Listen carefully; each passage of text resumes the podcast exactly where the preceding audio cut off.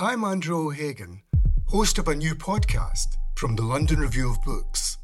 It's about the bloodiest and most controversial event of the Falklands War the sinking of the General Belgrano. Margaret Thatcher was accused of a war crime. The truth would only emerge in the pages of a private diary. This is the Belgrano Diary. Listen wherever you get your podcasts. Twice, twice.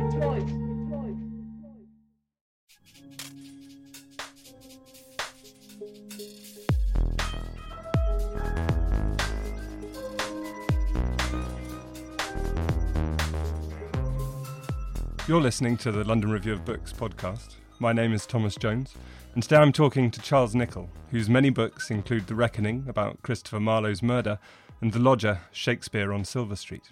He's written three dozen or so pieces for the LRB over the years, and the latest in the current issue is on Elizabethan true crime drama.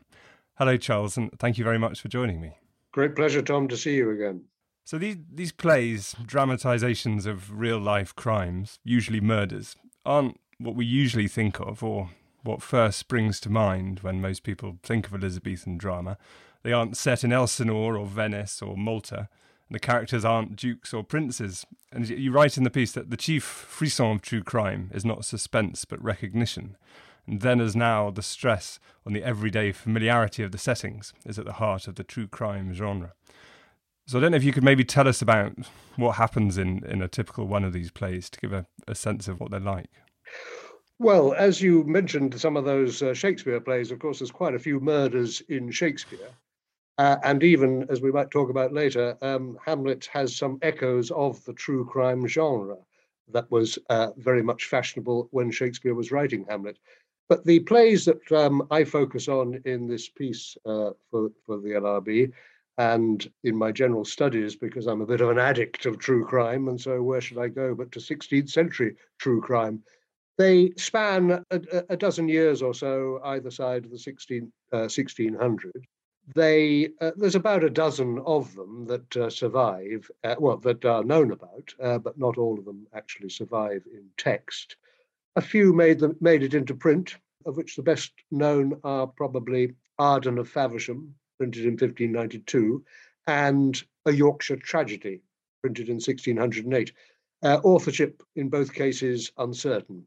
So this is a, a smattering of plays in a, a very uh, fertile and uh, busy period of Elizabethan drama. And um, Arden is really the first that we know about, and I think it probably is the first because it made quite an impact and influenced the, the follow-ups that were written in that vein. What do you see in these plays? Well, there are a few sort of um, common denominators. The first thing to say is that they are based on actual murder cases. This is true crime, or what we nowadays call drama documentary. And this in itself is an entirely new departure for the theatre. They're putting what one might call news in our journalistic sense on stage. And that's really the first time that that's happened. And indeed, attendant on that might be quite a lot of uh, concern from the authorities or from those that keep an eye on these things as to whether that's exactly what the playhouses should be doing. So that's the first common denominator. These are real life murder cases. Uh, the characters appear with their own actual names, the locations identified, and the story is told as well as it happened or as it was anyway recounted in the um, playwright's sources. And I'll come on to those sources in a bit. But these plays present moments of violence, though, of course, like the true crime dramas we all know and love today on our television screens typically, although also there are podcasts, they're not really dealing in suspense. They're not really dealing in any questions of who done it or how's this going to end, because these are cases that, um, well, certainly known about, and indeed increasingly these are very topical cases that the, the authors can be reasonably certain the audience actually knew about. And in some cases, these are London murders, pretty topographically close to where the audience is standing and sitting, watching it enacted on stage. So when I say that the frisson of true crime is recognition, that idea that we see the murders taking place in these ordinary everyday, recognizable situations.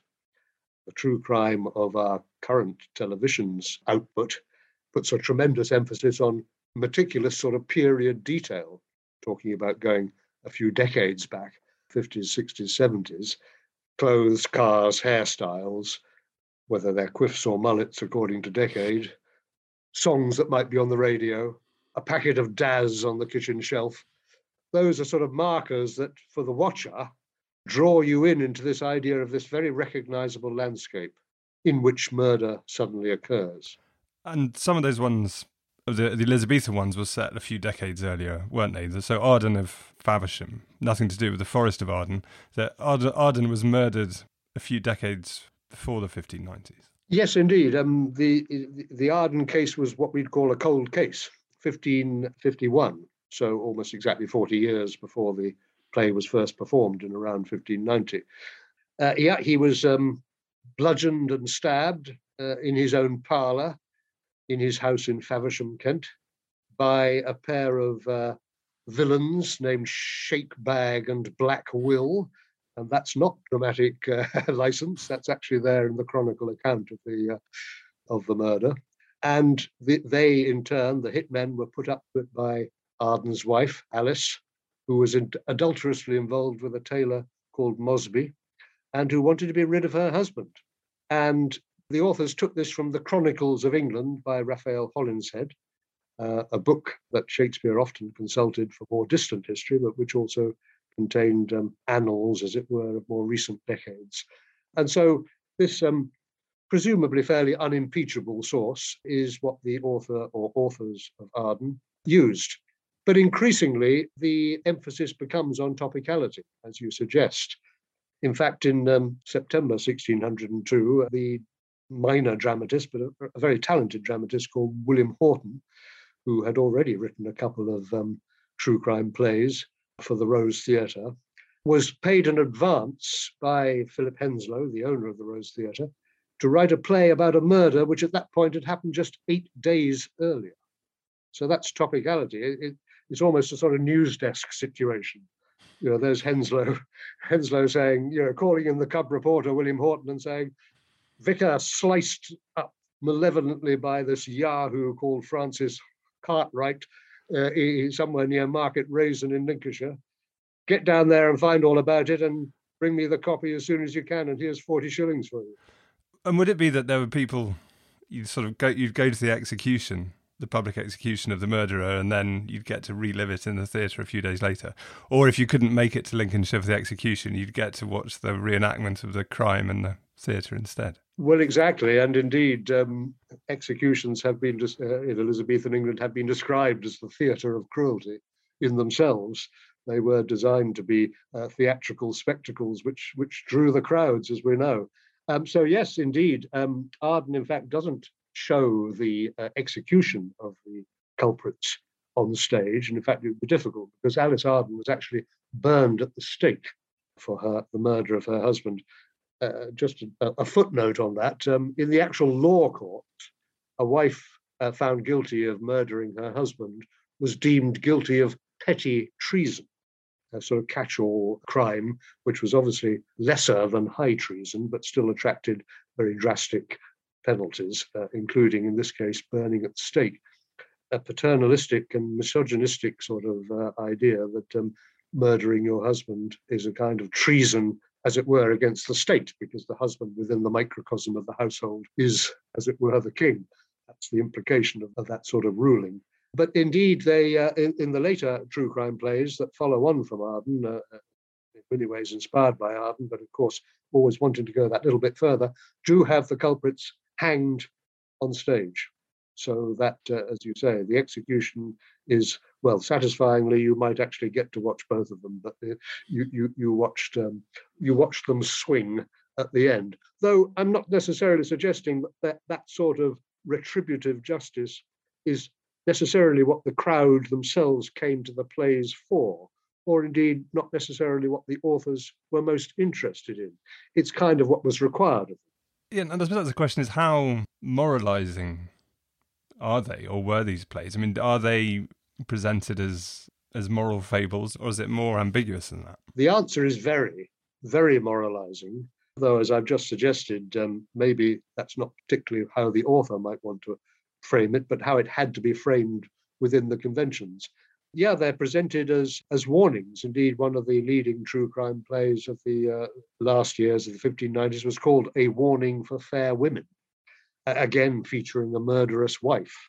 I should say on this question of the wives that so often feature as the villains in these plays, uh, the murderers, this does go against the actual evidence, patchy though it is, about uh, domestic homicides in Elizabethan England, which actually actually suggests, or statistical analysis of them suggests, that uh, in about two thirds of the cases, the perpetrator was the husband.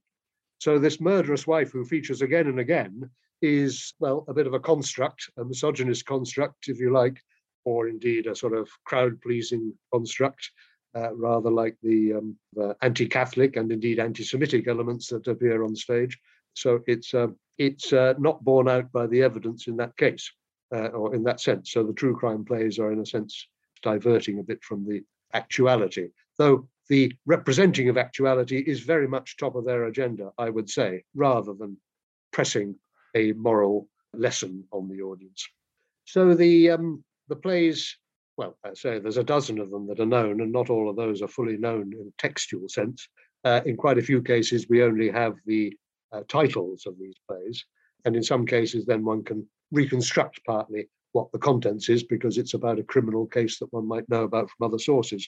But in the extant texts, um, there's a predominance of wicked wives, and even more a predominance because the Yorkshire tragedy, um, another well-known one, uh, features a husband who sort of runs berserk and kills a couple of his children, two of his children, and wounds his wife. So the marital domestic household is very much the arena which these playwrights uh, are looking to, um, well, to take the audience into and to watch how this uh, violent event sort of disrupt that household.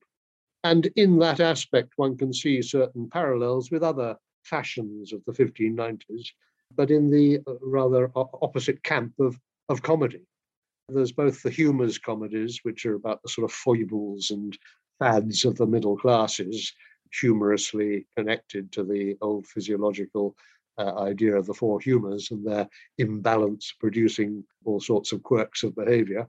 And then they in turn ev- evolve into the highly sociological and satirical and often rather smutty city comedies that were um, very much the um, taste in the beginning of the Jacobean period, uh, 1603 on well, the early 17th, the first decade of the 17th century. And both of those are comedic uh, genres, or really the same genre uh, evolving, that uh, focus on middle class domestic lives. In other words, one might say on people like you and me, and they are sort of saying that to the audience. So there's a slight sort of precursor in the already popular genre of the history play. But they, those history plays are, of course, about kings and princes and noblemen and bygone kings indeed. And they are full of spectacular, sort of stylized battles. They're full of sort of patriotic propagandist me- messages about how we whacked the French and so on. So they are they are sort of um, dramatization of a to some extent factual material, but they're very different from this new breed, which is focusing in this what was to them very modern way on real lives in cities and uh, particularly and this um, sudden eruption of violence in the household and in the within the sort of uh, space of of marriage and they were described on their title pages, some of them as tragedies, weren't they? They were described as lamentable tragedies. And, and from a certain point of view, I mean, Hamlet is a story about a husband murdered by his wife and the disruption that causes to the family. It just ha- they happen to be the royal family of Denmark, so it doesn't count. It's, and you know, it's set hundreds of years earlier. Is there a sense in which these true crime things plays were not seen as tragedy because they were ordinary people, not not kings and queens? Well, they are, as you say, described as tragedies. Um, that's very much the word that's used, but always the, often the word "but true" is put before it. So while we talk about true crime, they talk about true tragedies. The lamentable and true tragedy, I think, is a phrase that occurs both on the certainly on the title page of Arden of Faversham, and um, I think uh, uh, it's used again, or it's certainly used in the news pamphlets, which are become one of the major sources of the true crime plays. So, the, uh, as you say, tragedy traditionally represented heroes who were of high sort of royal or aristocratic stock. Uh, so these are this is a sort of new take on tragedy, but they do call it tragedy, and indeed, I suppose they definitely are tragedies as we call it in that sort of looser sense. We use the word tragedy. A husband killing two of his children because he's sort of um, gone frantic with um, drinking too much and worried about his debts, uh, which is one way of synopsizing the story of a Yorkshire tragedy, would today be called a tragedy. And I suppose they're using the word tragedy in that um, in in that sort of looser sense, or that idea that tragedy can be enacted within the more ordinary, recognizable world that you, the audience, uh, are part of. Another word they could have used but didn't, uh, because it didn't really exist in that sense, is documentary. That's what often what they're reaching for when they talk about this true and homeborn tragedy. Uh, homeborn in the sense that it's the language that's being used is unadorned. The epilogue of Arden, I could quote briefly We hope you'll pardon this naked tragedy, wherein no filed points are foisted in to make it gracious to the eye or ear. For simple truth is gracious enough and needs no finer points of glozing stuff. No glozing stuff, glozing, bit like glossing, glossing over things. Tell it straight. The, the anonymous author of A Warning for Fair Women claims in his prologue to add or else diminish aught would be an error. He's told it like it is. He hasn't added or taken away anything from the true story. Of course, a bit of a um, an unlikely claim. And in fact, A Warning for Fair Women, although it was a very popular play, is not one of the best. In the question of it being the idea that this is what really happened, is unadorned, would they have had any sense? Because nowadays there's docudramas, true, true crime things which use transcripts of court cases, for example, which use the actual verbatim words. Was there any sense of that that you'd have to quote people, say exactly what people said, or or was or did that idea of uh, not really exist? Uh, I, would say again, it, it, we're at the dawning of it, because um, one talks a little loosely about these plays being journalistic, and the word journalistic is a little bit of an anachronism because uh, uh, no writers had there were no journals for any writers to write for, no uh, recurrently published uh, journals, not until the beginning of the 17th century, 1630s or so. But this idea of reportage and and, and um, what we would call journalism and the idea of the verbatim, it's coming in. And of course, this this this is important idea about these plays, the kind of sources they're using.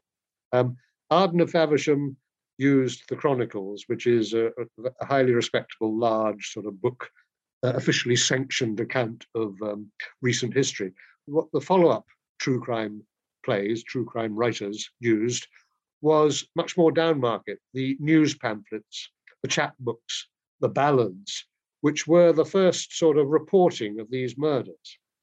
And certainly they take over from those pamphlets some of the sensationalism and some of the um, sort of luridness that those pamphlets and ballads deal in. And in the case of the ballads, certainly there are supposed verbatims, particularly repentant speeches on the scaffold by the culprits, the murderers, which are given in the ballad or recited in the ballad uh, uh, as if verbatim. Um, having said that, I, am not sure that the true crime plays claim to or do at any point contain actual words spoken in the performing of the actual crimes. Uh, but there's that idea that uh, that these are real people with these names and they're giving voice, that, that they are being given a voice on the stage. And of course, there is in some of the better ones, like Arden itself, the retributive moral sort of um, framework is sometimes undercut a little by a smidgen of sympathy for the perpetrators.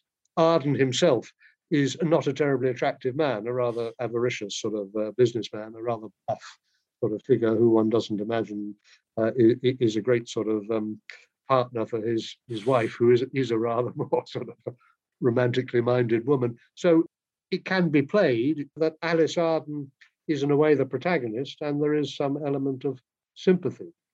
But the obviously the moral it's a bit of a news of the world thing. You know, you want the lurid, but you also want the the moral outrage. And that's basically the formula that they're, they're both news pamphlets, certainly, and the plays. And the news pamphlets also often have rather gruesome woodcuts illustrating the title page. And those are a sort of further um, further sort of spur to dramatization. And presumably that the plays are able to reach a wider audience because the pamphlets required a literate audience, literate readers, and the plays didn't, or is that? Well, I think I'd put it the other way around. The, the news pamphlets and the ballads have become, uh, well, the news pamphlets have become a very popular medium because of the rise of literacy. But I think you could certainly say that the the true crime play, uh, as well as um, you know having those interesting sort of links with other kinds of evolution of the, of the theatre in the 1590s, the sophistication of the theatre in the 1590s, the range of the theatre in the 1590s. Uh, you can also say it's a commercial move by the play companies to sort of annex that terrain of cheap popular print or to exploit it or to sort of join the bandwagon. And so the people that uh, read the, the uh, pamphlets would, would also want to go and see them the film of the book, as it were. And then, as you say, a, a, a large proportion of the uh, audience would not necessarily be literate and would therefore be getting it for the first time from the stage. But there's a sort of symbiosis there, and one, one feels it's a bit of a canny move by the play companies, always looking to increase audience, obviously, bums on seats or feet on the yard, so there's a sort of annexing of a, what's already a popular medium. And uh, of course, the competitive there's competition between the play companies is another very important aspect of this story.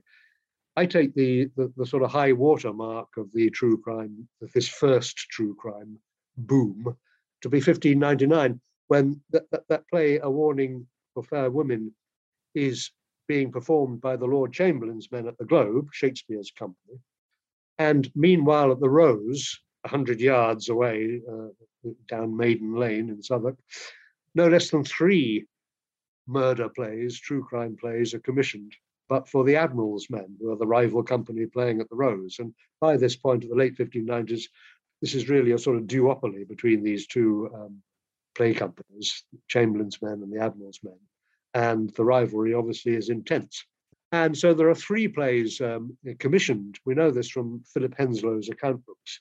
Unfortunately, we have no equivalent to Philip Henslowe's account books for the Globe. So we know rather less about the Globe's repertoire than we do about the Roses. But three plays are commissioned, the first of which, um, unexpectedly perhaps, unfortunately never printed, and therefore it's a lost play, was authored by none other than Ben Jonson, as at that point a very little known um, actor and journeyman playwright, and Thomas Dekker, another up and coming writer who will contribute to that uh, those city comedies. And so Jonson and Dekker set to work on a play whose title we know, called Page of Plymouth, about the murder of a man called William Page down in Plymouth. And uh, we also know the pamphlet that was the source of that. So that pamphlet, that murder took place in 1591. So we're getting a bit closer. We're not quite up to the uh, eight day eight day turnaround that was uh, at least envisaged by Philip Henslowe a bit later. Um, but um, and uh, and um, we know that each of those authors received four pounds for the completed script. But we also know that Philip Henslowe disbursed ten pounds to buy women's gowns for Page. So interestingly, more was being spent on the costumes than it was on the script.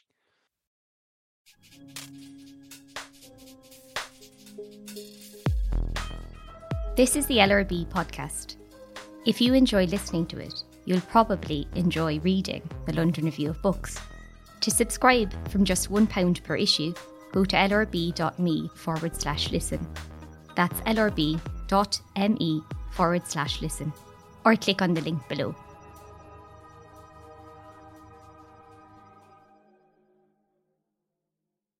But also the Globe in 1599, what is that, Henry V, Julius Caesar, as you like it. Yes, absolutely. So, a warning for fair women, which is just was printed in 1599. I'm making a bit of a uh, not an assumption, but a deduction that um, it was performed at the Globe in that opening season at the Globe. The Globe opened its gates for the first time in 1599. The famous story of the timbers being carried down from the theatre at Shoreditch to um, create the Globe. So the theatre, the, the, the 1599, sometime in the late, probably the late summer of 1599, the Globe had its first season. As you say, Julius Caesar is known to be one of the plays because it's um, mentioned in a diary entry of a traveller who saw it there. Henry V is certainly supposed to be this wooden O it, is part of the uh, what the chorus talks about and is thought to refer to the globe. And among them, it seems, uh, probably was a warning for fair women, this anonymous true crime play based on a murder in London from the 1570s.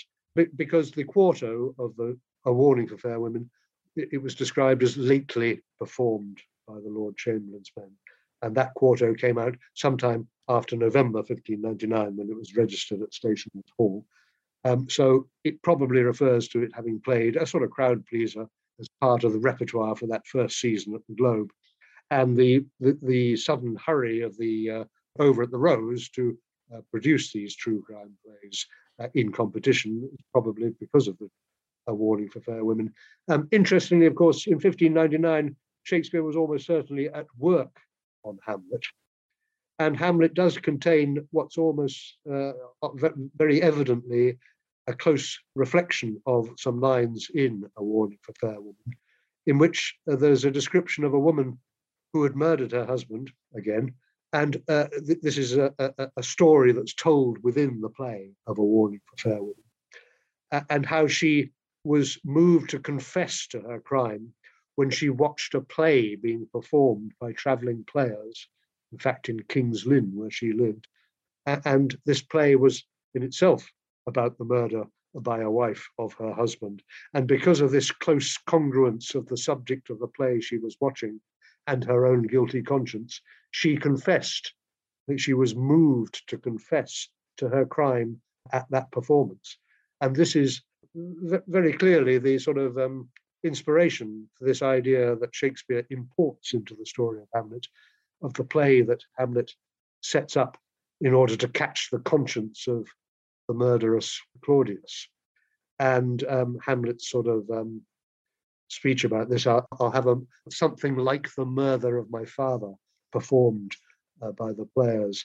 And we learn that the although Hamlet calls this play the mousetrap because it's intended to trap Claudius, he also tells us, or we learn from his conversation with the players, that it's based on a play called The Murder of Gonzago, a non-existent play. But uh, Hamlet says of it, uh, it's the very image of a murder that was done in Vienna. The story is extant. It is, in other words, a true crime play, just like a warning which was then being performed by his fellow players. Uh, not impossibly, Shakespeare himself might have performed in it. We know he performed in Jonson's Every Man in His Humour uh, a year earlier. There's, so there's a sort of congruence between that great tragedy, Hamlet, and the true crime play that's part of the, the, the Chamberlain's men's repertoire. And indeed, Hamlet refers to the players as the abstract and brief chronicles of our time, stressing this sort of reportorial aspect of the players that ties in with these true crime plays. So we see the sparks of the true crime plays lighting up corners of um, plays that we might consider far greater than them. But the Rose's contribution to the genre is resolutely downmarket and presents sort of what one might call pulp melodrama, full of sort of um, gore and uh, and violence, and um, one of the three plays only survives. But um, and which is that? Is that um? It's a play which doesn't really have a proper title because it, it, we only know it in terms of its gestation uh, from Henslowe's account books, where he calls it Beech's tragedy because it's about the murder of a man called Beech. Although he does at one point describe it as the tragedy of Thomas Merry, and Thomas Merry is the murderer. So I don't know which he's thinking it should best be called, by tradition, it's the murder the murderee or the victim who gets into the title. But it, it actually appears in a composite quarto publication called rather un, un, unexcitedly Two Lamentable Tragedies. And it's, it's sort of, there are two play scripts being interleaved or wo- interwoven into one sort of performance, one imagines, or anyway, to, into this published text. It's almost certainly the play that was written for the Rose, which appears as one of those two lamentable tragedies. The other lamentable tragedy that appears in that text is, in fact, a fiction. One. But sort of salvaging this uh, Rose play, which was written by two, two, two up and coming writers in the Rose or Admiral's Men's stable, John Day and William Haughton. And it dramatizes a, a, murder that took place very close to the Rose, in fact, just across the river in Thames Street, which runs more or less parallel with the north bank of the Thames. Um, if you came out of the Rose and took a, a wherry or water taxi across the river, if you lived in the in the city itself, you would land very close to Thames Street. And indeed, the murderer, when he ferried the dismembered body of his victim over to the Paris Gardens, he would have landed at Falcon Stairs on the south bank of the river, where many of the audience of the play would have landed on their way to the play. So we're right in that idea of this very recognizable, familiar landscape. And indeed, in the prologue of the play, the, the, the writers say uh, this is a play which most here know. It was five years ago that it was uh, the murder was committed, but that's not very long ago. So the, the assumption was the audience was coming to see enacted a murder which had been a local sensation. And um, the play is indeed very um, topographically detailed. The, the, the, murderer is a man called Thomas Merry. He runs an alehouse. It's called the Bull and was probably on Bull Wharf, which is just the eastern stretch of Thames Street. It's a double murder of Robert Beech, a chandler, and his servant, Thomas Winchester. One of the murders occurs at uh, Beech's at uh, uh, Merry's alehouse. The other at Beech's shop, which is on Lambert Hill. The murderer Merry has a servant called uh, Harry who absconds in fear and spends the night in a hayloft in Three Cranes Yard. And then Merry, as I say, ferries the dismembered body of Beech across to the south bank and dumps it in a ditch in Paris Gardens, which is just a stone throw from the Rose. So there's a bit of a a bit of a frisson for the audience seeing this uh, this enacted in what they know to be their own backyard. As you say in the, the piece that one of the writers of that, John Day, killed a man and was tried for murder. And, and did that happen before or after he wrote? It happened just before, but it, it could well have been still hanging over him because um, the actual killing, I think I'm right in saying, took place in June 1599. And it was of a fellow playwright, Henry Porter. Day was um, arrested uh, uh, uh, as a felon, as a murderer. Uh, he was later acquitted uh, by uh, the Southwark Assizes on a plea of self-defense. So he did get off and continued a, a, a rather prolific writing career. he's actually a, a, pretty good writer. But um, at that point, he was penning Beech's tragedy, which is probably the most um, gruesome of the extant true crime plays. It does have the body being dismembered on stage and is written in this wonderfully terse, sort of downbeat kind of hard boiled sort of way. He doesn't attempt any kind of poetry at all.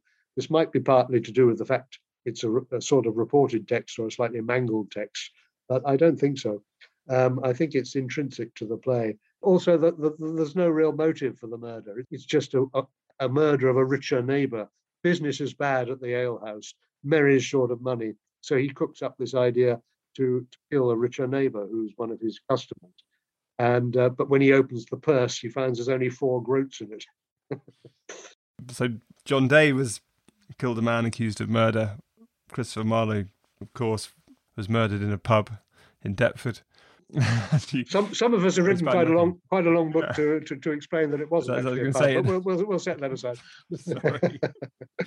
but not, neither yeah. of the words tavern and brawl, which are the two words most usually used. Yeah, neither of those words are accurate. He was possibly playing backgammon, however, as you do. This is quite correct, um, Tom. Yes, I mean that's not from the coroner's report or the coroner's inquest, which is our main documentary source for the killing of Marlowe although um, a very questionable source considering the nature of the witnesses. And there were only two witnesses, hence not really a brawl. It was a, an event that happened in a closed room. Four people go into the room and only three come out alive. I don't really call that a brawl. But um, there is a, a, a, slightly later account, uh, an independent account. There are two or three independent accounts published within a few years of the killing. And one of them has, has the feel of having some inside knowledge, and one can actually work out how the author, a man called William Vaughan, might have acquired this because he had sort of connections that lead to the Earl of Northumberland, who was one of Marlowe's um, friends and patrons. And one of the details he puts in, which isn't found in the coroner's report, he has a lot of accuracy in his account, which uh, makes one want to trust the things he says that aren't in the coroner's report. And one of them is that he's uh, that, that, they were playing at backgammon when this um, supposed quarrel arose. Thomas Arden was murdered while playing backgammon, and um, I, have wondered. In fact, I don't wonder in my book on on the reckoning on Marlowe's death. I wondered while I was writing this article for the first time. Ah, was this um, a sort of quote of the Arden killing, either by the man who's writing this brief account, so he's actually embroidering it and thinking of the Arden killing, or more sinisterly, was it a sort of quote by Marlowe's killers that this is appropriately a sort of theatrical killing, and also the the very practical that they're sort of borrowing a modus operandi in the play Arden. Black Will, one of the hitmen, so it does actually sort of slightly sort of choreograph the the setting so that it'll be easier to murder Arden during this game of backgammon. He tells Alice Arden, his wife, "Let your husband sit upon a stool at the table, that I may come behind him cunningly." And, and indeed, it's all part of the story of Marlowe's killing in, in the inquest report also, that the supposed self-defense killing of Marlowe by Ingram Frizer was because he was hemmed in on this bench while playing backgammon and couldn't get away from Marlowe who'd attacked him. And this is a wonderful story that's told at the inquest uh, because there's only one knife used in the killing of Marlowe, and that's Ingram Frizer's knife. But by virtue of this story of him being hemmed in when Marlowe attacked him and pulled out Frizer's knife and hit him about the head with it, and then Frizer, being hemmed in, could only turn round and, and struggle, and in the struggle drove this knife straight into Marlowe's eye, punctiliously recorded by the coroner as two inches into Marlowe's eye. Well, two inches is not a very substantial length and, until you start measuring how far it goes inwards from your eye socket. Hence, another of William Vaughan's little details that he gives us bits of Marlowe's brain coming out at the dagger's point when it was taken out of him. So was the murder in the uh, on stage in Arden of Faversham a kind of inspiration for the modus operandi of the killers of Marlowe, and the the backgammon detail being part of the setup, and indeed a very practical sort of idea for how a man might be conveniently disadvantaged for foul play to take place upon him. And as as far as we know, Shakespeare was never involved in any murders himself. But in in the lodger you describe, he was involved in a court case, and although it didn't ever come to murder, it's the kind of situation that could have done. Right, the setup of his his landlord's. Well, I mean, you, I'll probably get it wrong if I try and tell the story. So you. well, uh, uh, there was a certain yes, it, it was certainly a, a, great sort of split within the house. Uh, the the um, Shakespeare the lodger in Silver Street in 1604 asked by his landlady, a rather sparky French lady called Marie Mountjoy, to um, help to persuade the Mountjoy's apprentice, also a Frenchman, to marry their daughter. And apparently Shakespeare did do this. But then the, the ructions that followed were because the crabby Mr. Mountjoy refused to pay up the promised uh, marriage portion or dowry.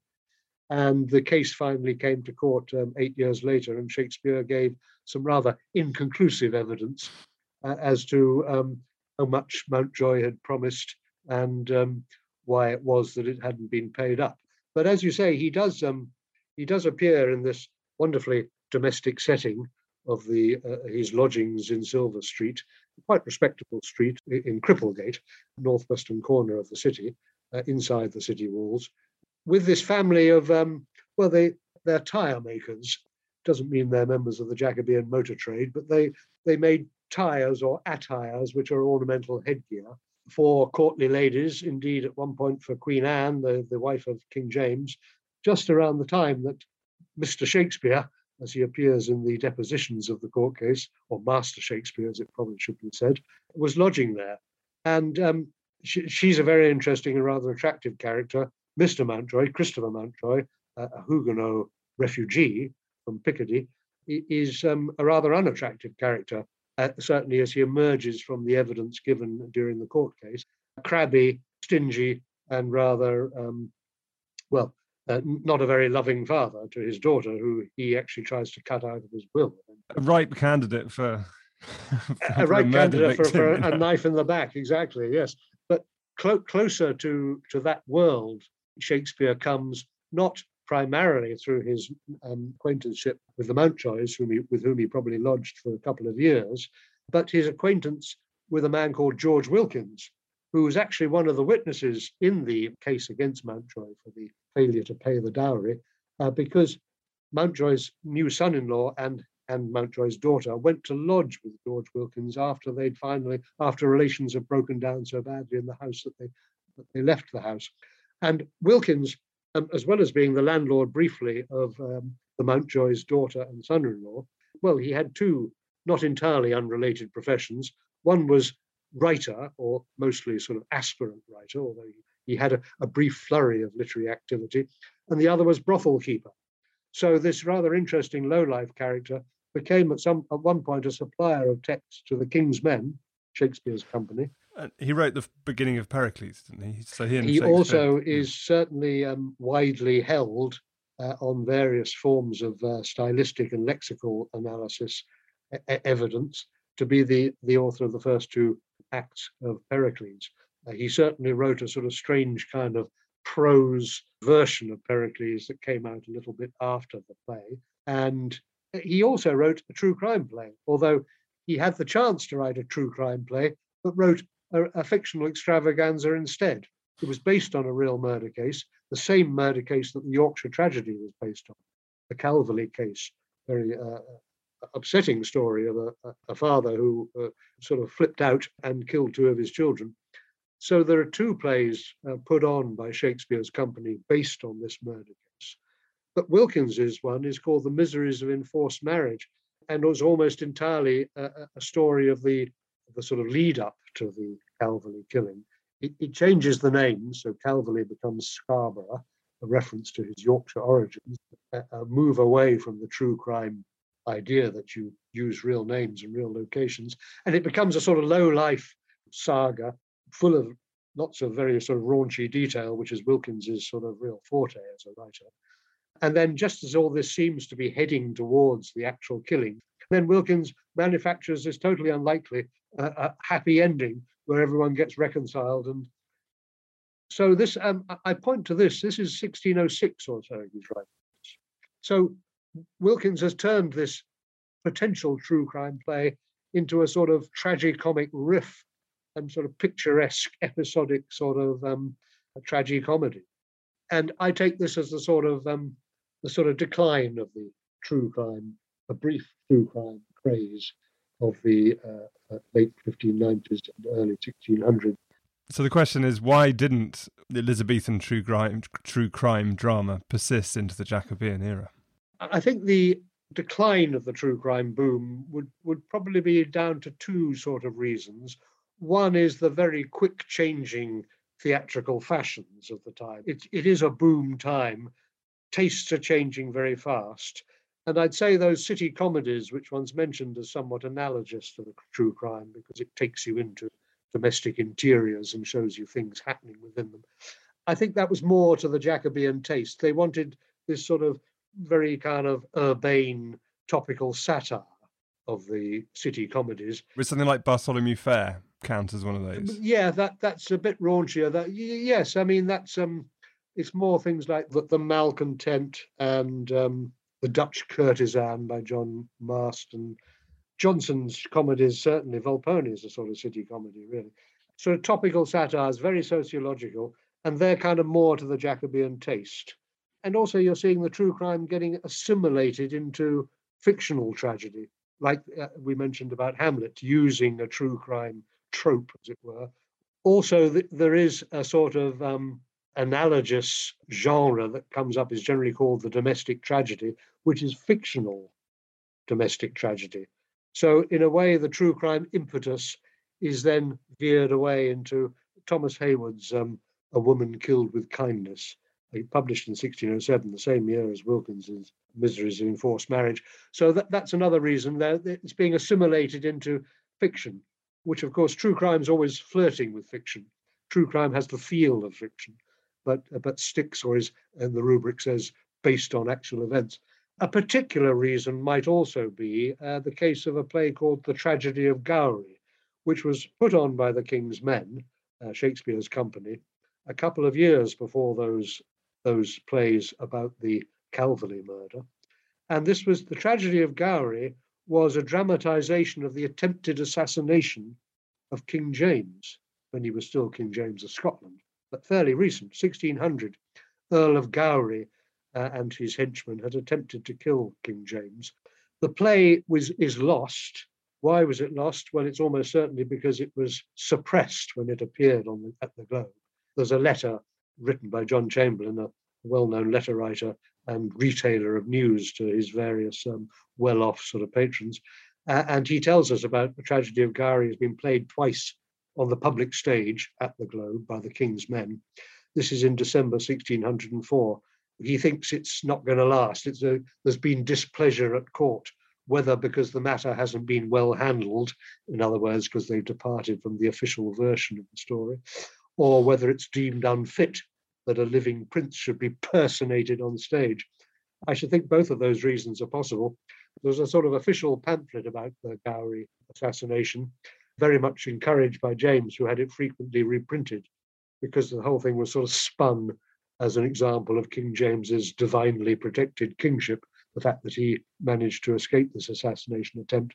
But it's very likely that was royal displeasure at the tragedy of Gowrie, that it was hauled off stage after a couple of performances, and that Shakespeare's company, the King's Men, were probably a little bit um, ticked off about it.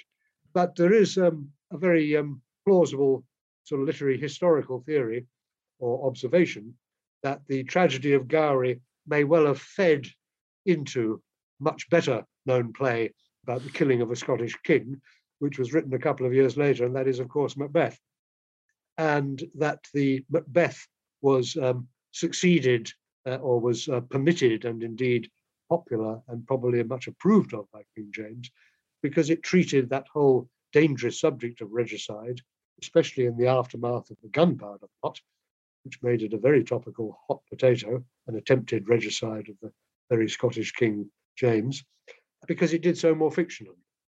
So there's an idea there of displeasure in high places of this idea of documentary productions in the public playhouse. Well, someone, not necessarily Shakespeare, someone thought it was a good idea, you know, true crime with a royal twist. Let's put on the tragedy of Gowrie. Obviously, this didn't meet with uh, much approval in higher places. And so there may well have been some nervousness attached to the true crime genre. genre. Is it worth risking showing this as it really happened? Why don't we just fictionalize it like we always used to? And in a way, the genre sort of falters away at that point.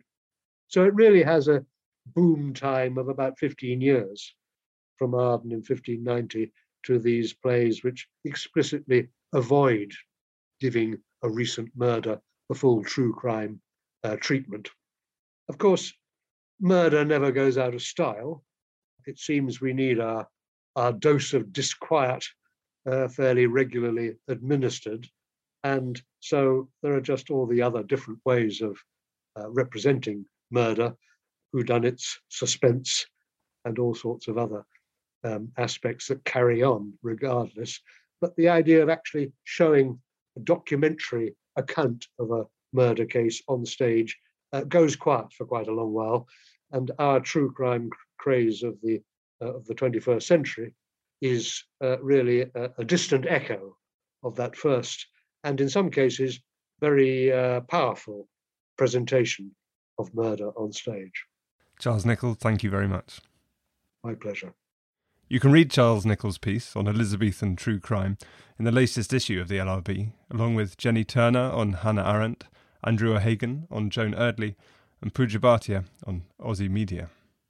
On next week's podcast, the fourth and final episode of Irina Dumitrescu and Mary Wellesley's series of encounters with medieval women on Margery Kempe. The LRB podcast is produced by Anthony Wilks. The music is by Kieran Brunt. I'm Thomas Jones.